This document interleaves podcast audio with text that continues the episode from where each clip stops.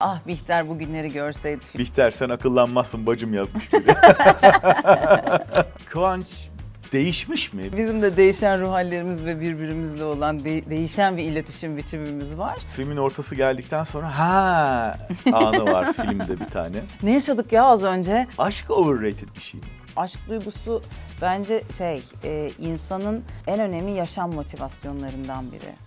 Ben kendime başka türlü bir e, söz söyleme aracı buldum. Böyle bir mutluluk yaşadık ve hepimizin kanatları çıktı aslında.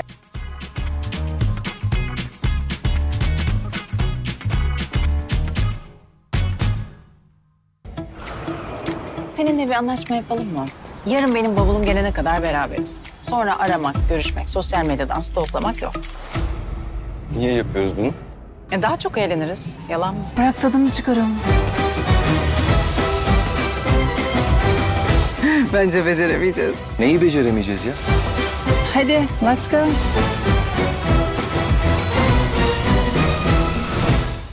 İstanbul için Son Çağrı filminin İstanbul'daki galası yapılalı 3 gün oldu ve film tam 24 saat önce Netflix'te gösterime açıldı. Beren Saat'le konuşacağız. Beren hoş geldin. Hoş bulduk. Çok tatlısın. Çok sağ ol geldiğin için. Ben teşekkür ederim. Ve her zamanki gibi ışıldıyorsun. 10 yılı bir aşkın süredir herhalde değil mi? Herkesin görmek istediği bir tablo. Bihter'le Behlül nostaljisi bitmeyen bir şeydi.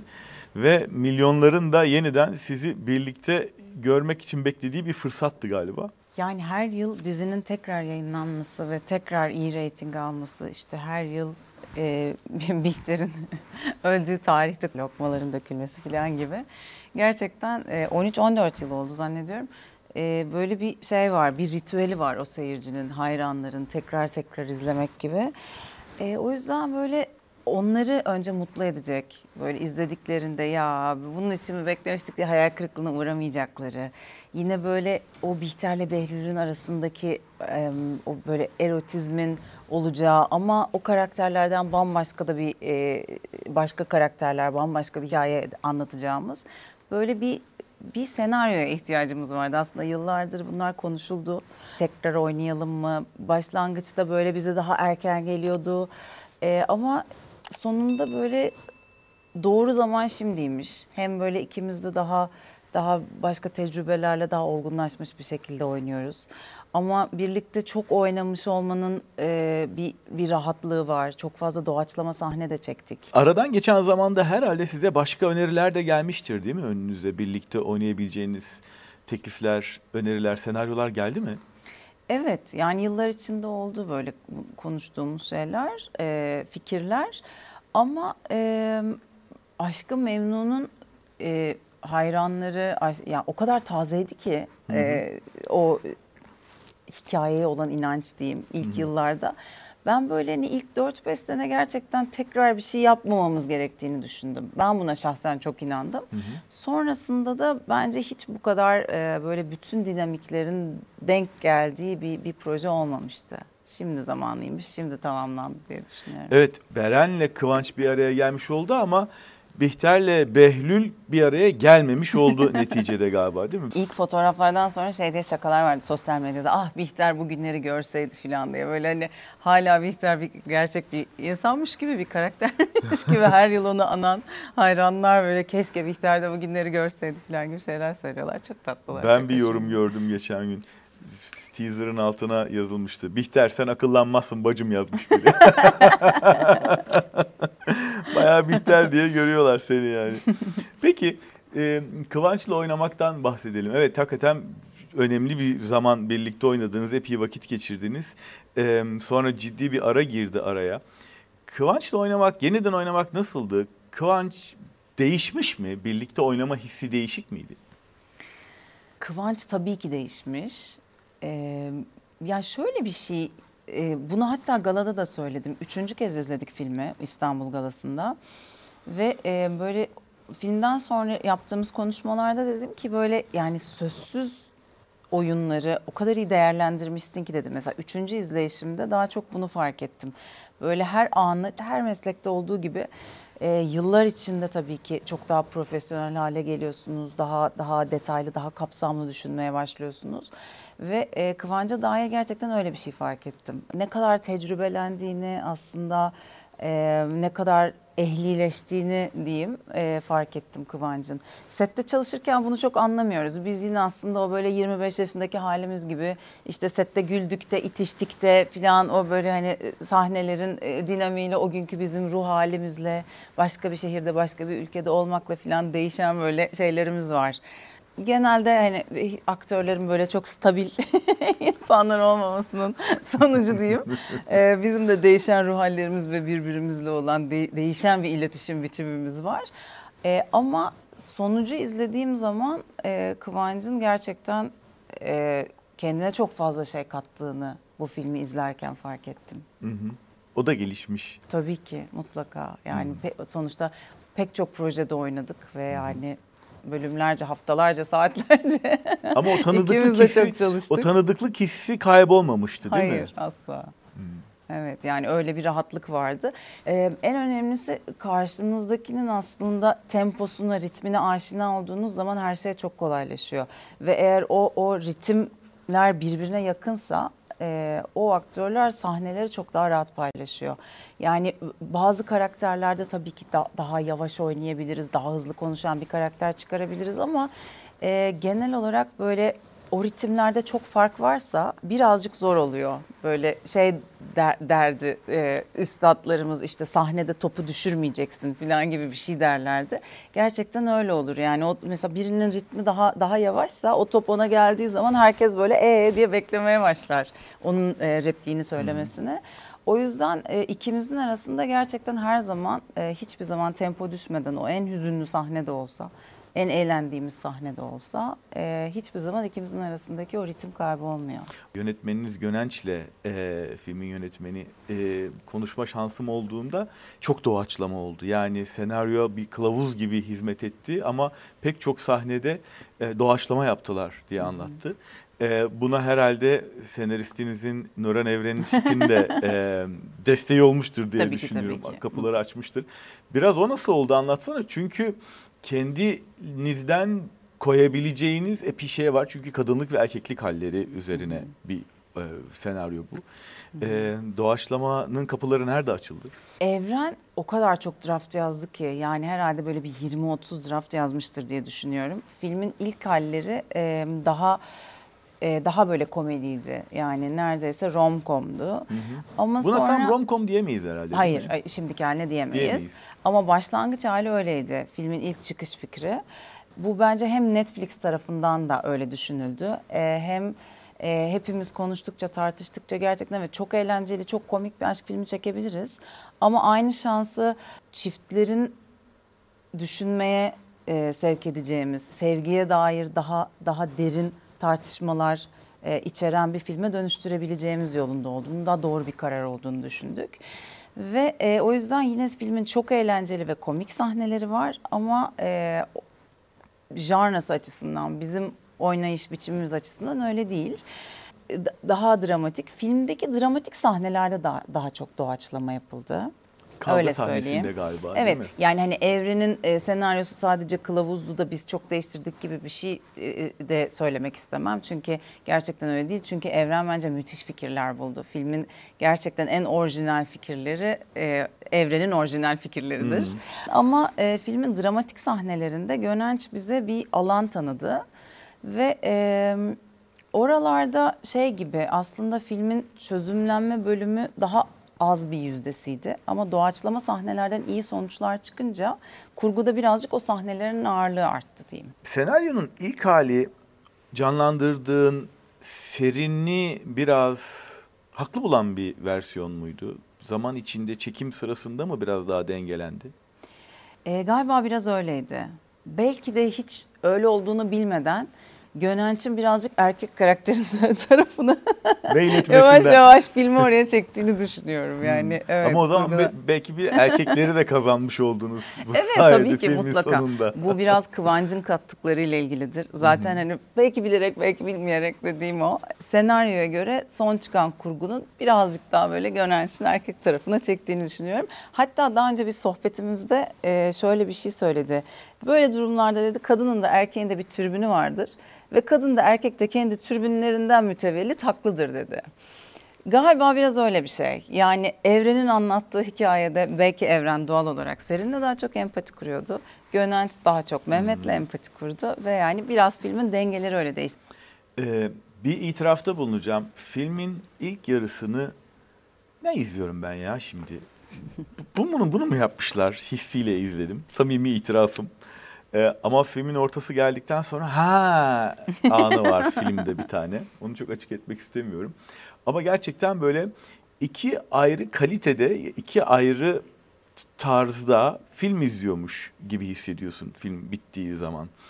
Ee, ve hatta galiba film ikinci kez izlenmeyi de hak ediyor. Yani e, e, Yaşasın. Yani finalin e, gözüyle baştan itibaren tekrar e, izlemek ve e, oradaki işaretleri takip etmek için bir kez daha dönüp bakma ihtiyacını hissedecek, hissedecek diye his- e, düşünüyorum izleyici. Filmin ilk yarısı böyle biraz klişelerle örülü gibi ama sonradan anlam kazanıyor. Evet yani öyle olduysa ne mutlu. Yani ben bunu düşünüyordum ama e, bizden olmayan, ekipten olmayan birilerinden duymak bence evet çok çok çok sevindirdi şimdi beni. Bence de öyle. Bence tekrar izlenebilecek bir film. Ben de aynı şeyi düşünüyorum. Ee, New York sahnelerinden biraz bahsedelim. Nasıldı New York'ta çalışmak? New York'ta çalışmak e, o bir challenge'dı diye cevaplıyorum bu soruyu.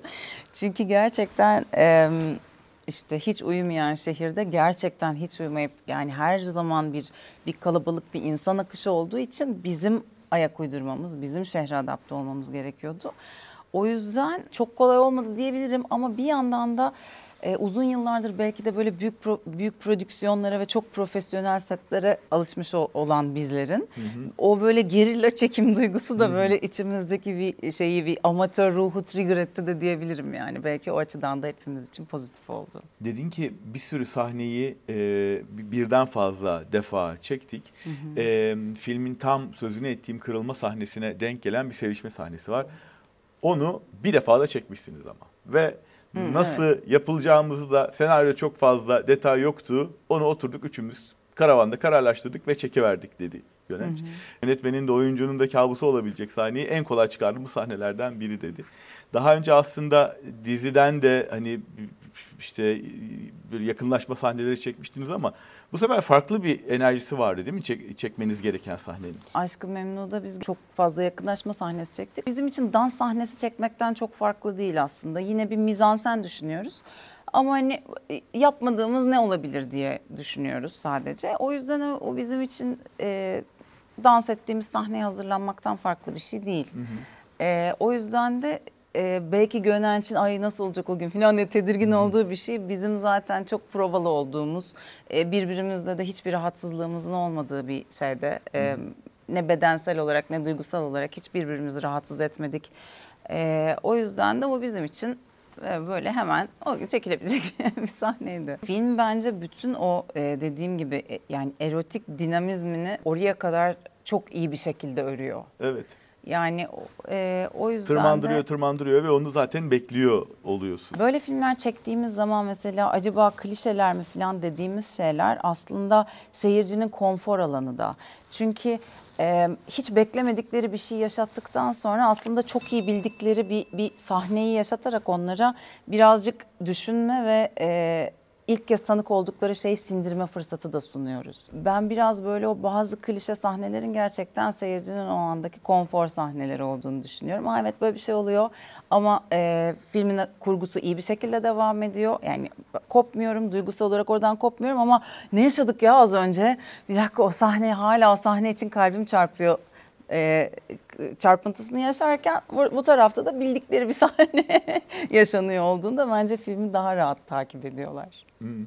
Şimdi e, bu bir kadın erkek bir ilişki içinde bir hesaplaşmayı anlatan e, bir film ve sadece sahneleriyle değil replikleriyle de insanların akıllarına böyle küçük soru işaretleri düşürüyor.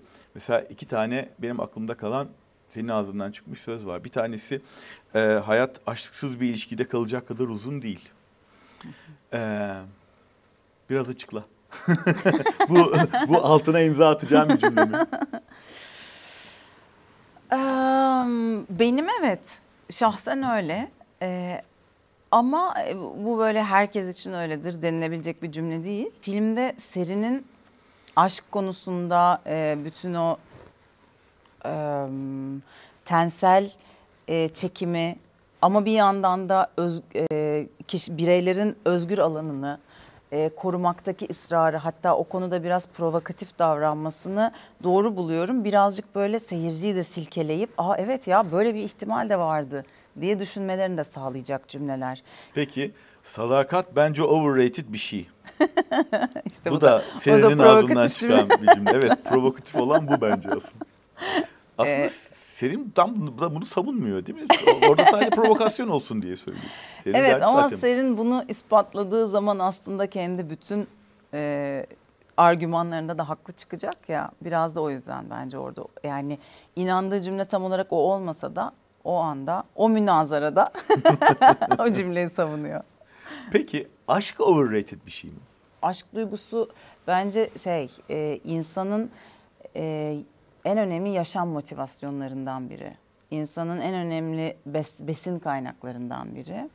Asla overrated olamaz diye düşünüyorum. Gerçekten e, varoluşumuzun en önemli motivasyonlarından bence.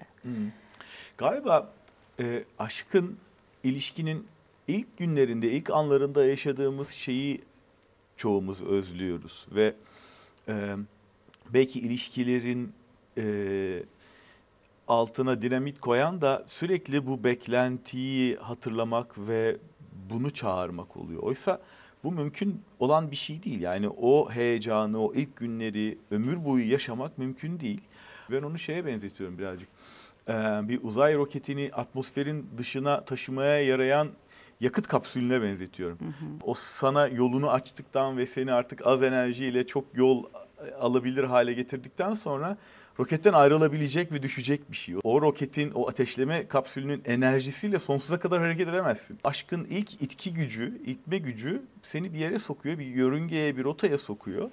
Ee, ve sen sonra onun enerjisiyle aslında yeni bir şey kuruyorsun. Aşka bir araç gibi bakmak gerekiyor sanki. İlişkiyi kurmaya dönük e, bir araç gibi bakmak ve hani o ilk anlardaki e, e, ateşi özlemek biraz da yersizmiş gibi geliyor bana. Sen bu, bununla ilgili ne düşünüyorsun?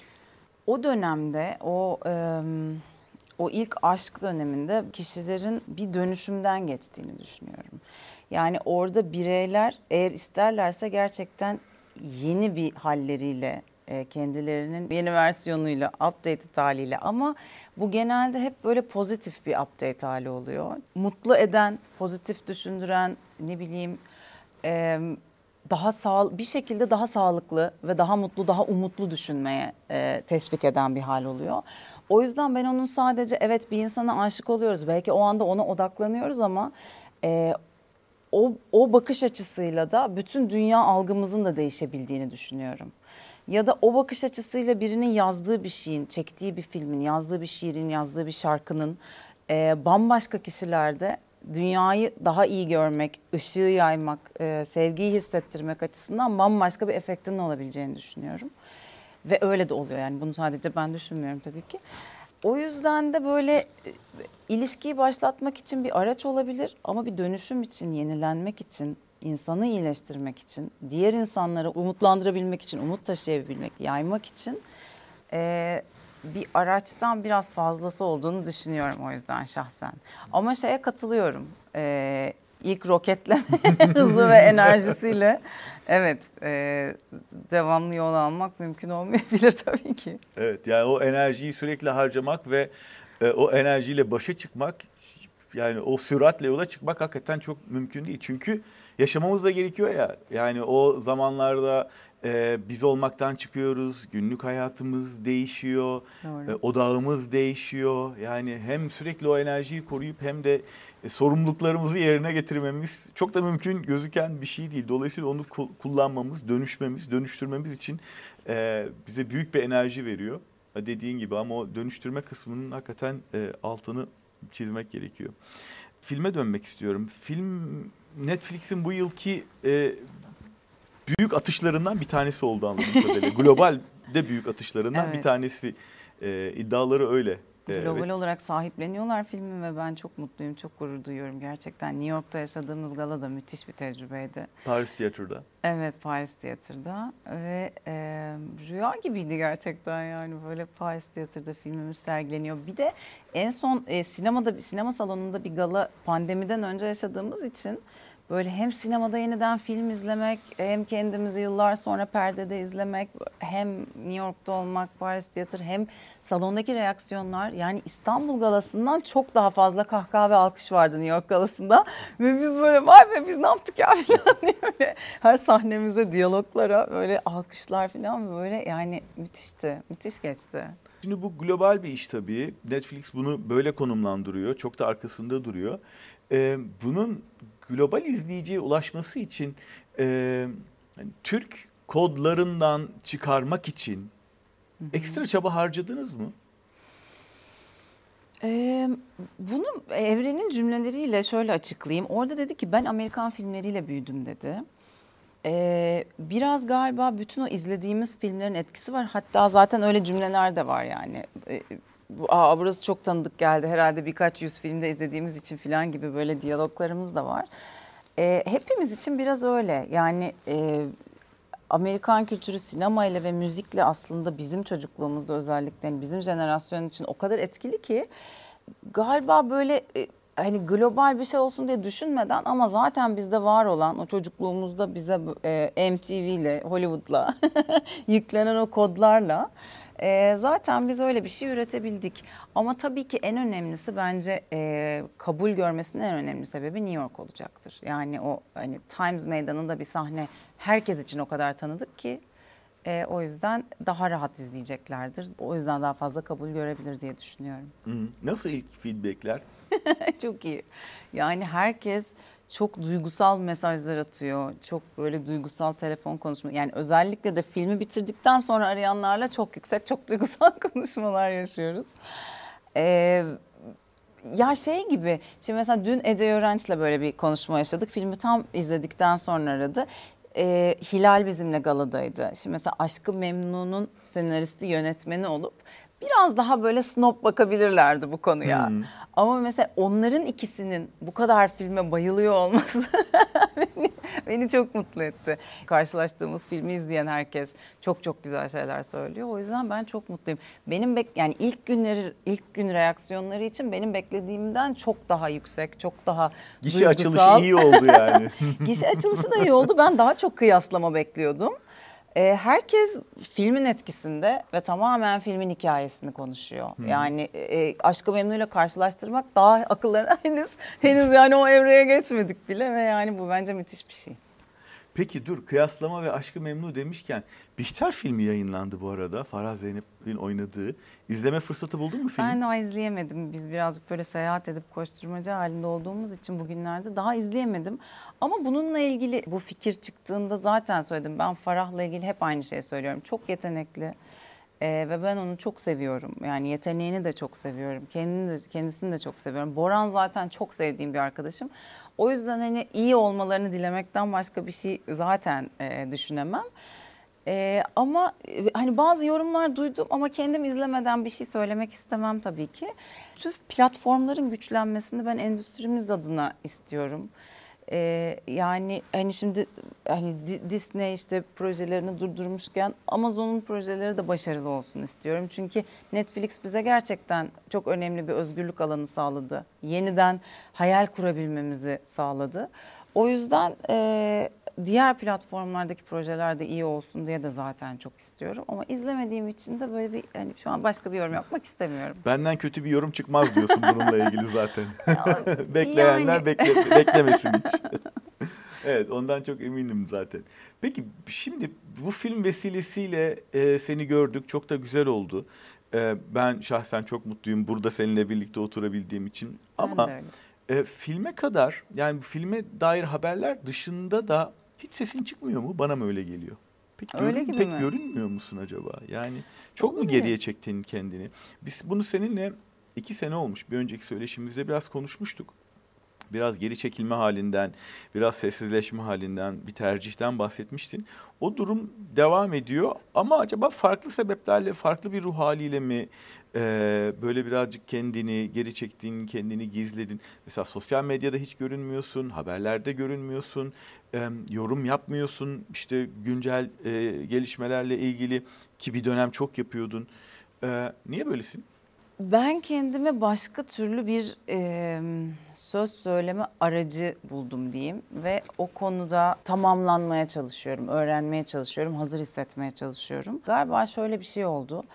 E, ben birazcık yöntemimi değiştirmek istedim. Yöntemimi değiştirmeye karar verdim.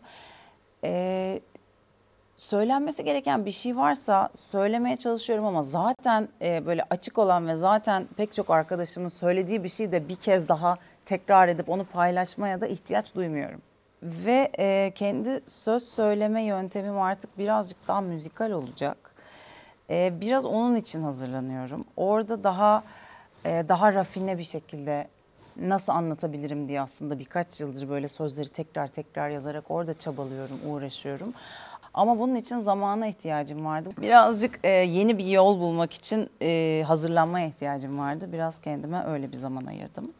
Şu his var mı sende de başka bir sürü insanda olduğu gibi, milyonlarca insanda olduğu gibi?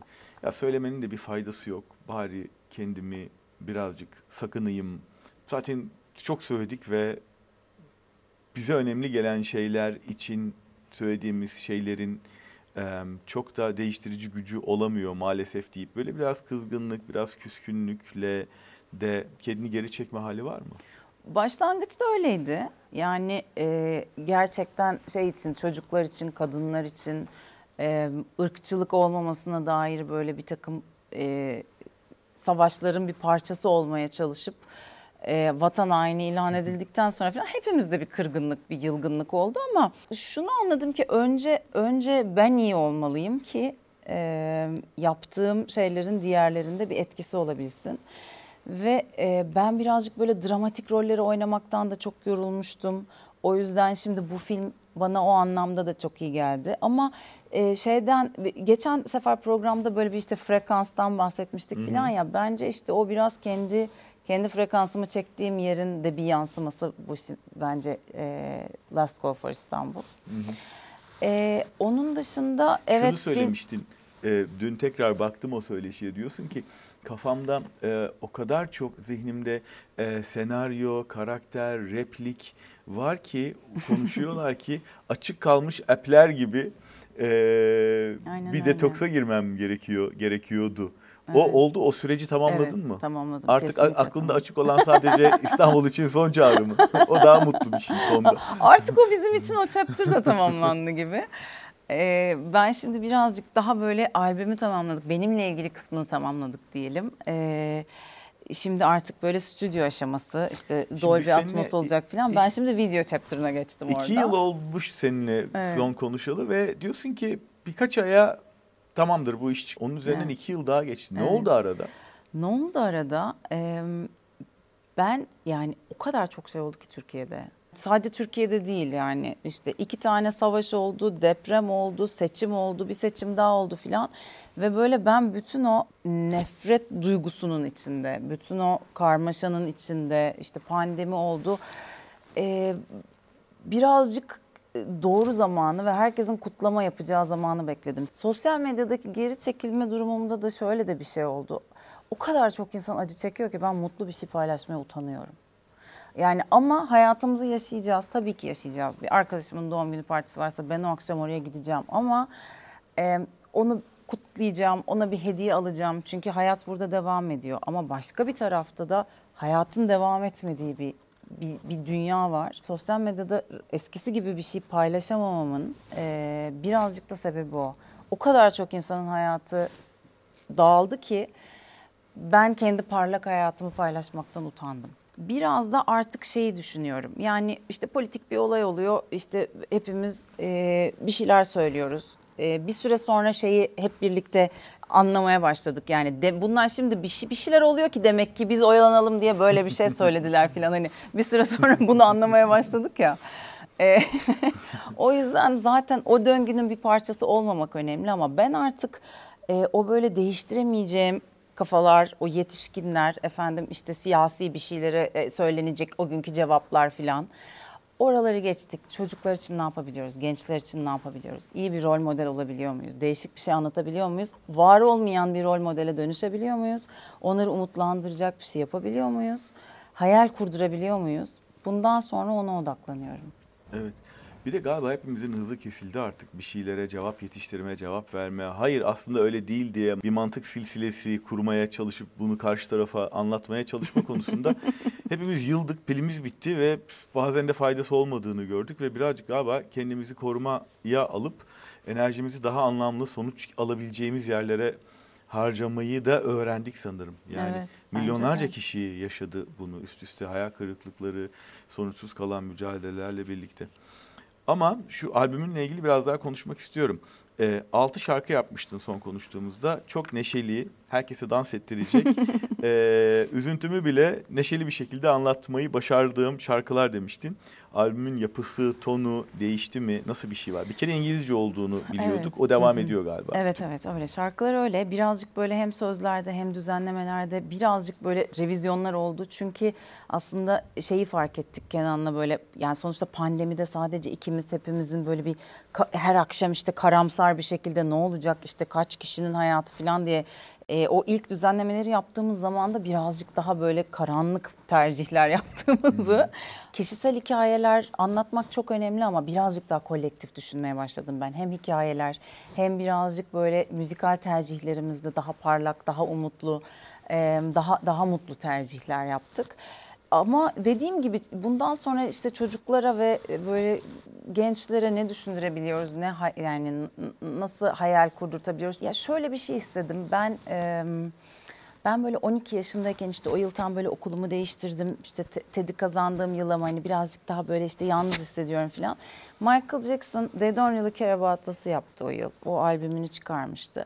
Ve o böyle Afrikalı çocuklarla böyle bir şarkı söylemek hani bazen kendi yani işte önümdeki sırada oturan arkadaşımdan daha yakın hissettim. Afrikalı çocuklarla şarkı söyleyen Michael Jackson'ın aslında kendi tribe'ımın onlar olduğunu hissettim. Pek çok çocuğun da pek çok ergenin de bu ülkede aidiyetsiz hissettiğini düşünüyorum.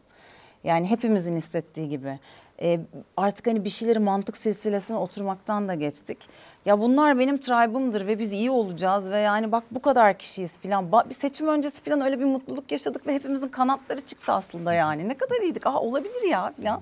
Yani o kadarcık umut bile çok iyiydi ve gerçekten ben böyle bir tane çocuğa bir evinde yalnız hisseden bir çocuk kulaklıklarıyla o şarkıyı duyduğunda kendi tribe'ını bulmuş gibi hissetse ve gelecekte ona işte ben şöyle bir şey oynasam, böyle bir şey yazsam, böyle bir şarkı söylesem falan diye bir hayal kurdurabilirsem yani bu üç tane çocuk benim için e, politik e, bin tane e, işte şeyden e, mesajdan yazacağım işte tepkiden şundan bundan duruştan falandan daha önemli olacak yani. Ne zaman dinleyeceğiz şarkıları? Az kaldı. artık, Artık zaman gerçekten verme stüdyo konusunda böyle mix, Dolby. Atmos mastering falan artık hani e, bil- ta- o yüzden hani tam stüdyo e, şeyde sürecinin ne kadar e, da tamamlanacağını bilmiyorum ama ben şimdi gelecek ay e, Los Angeles'a gidiyorum ilk videoyu çekmek için. E, orada böyle hani artık görsel dünyayı kurgulamakla ilgili hazırlıklarımız, çalışmalarımız başladı. Hı hı. E, Ecem Naltın'la çekeceğiz ilk klibi. Çok heyecanlıyım. Aha. E, şimdi benim için yani görsel dünyayı da kurguladıktan sonra artık albümü paylaşacağız. Albüm müzikal olarak da hazır olunca. Peki bu bir kariyer haline gelecek mi? E, bakalım.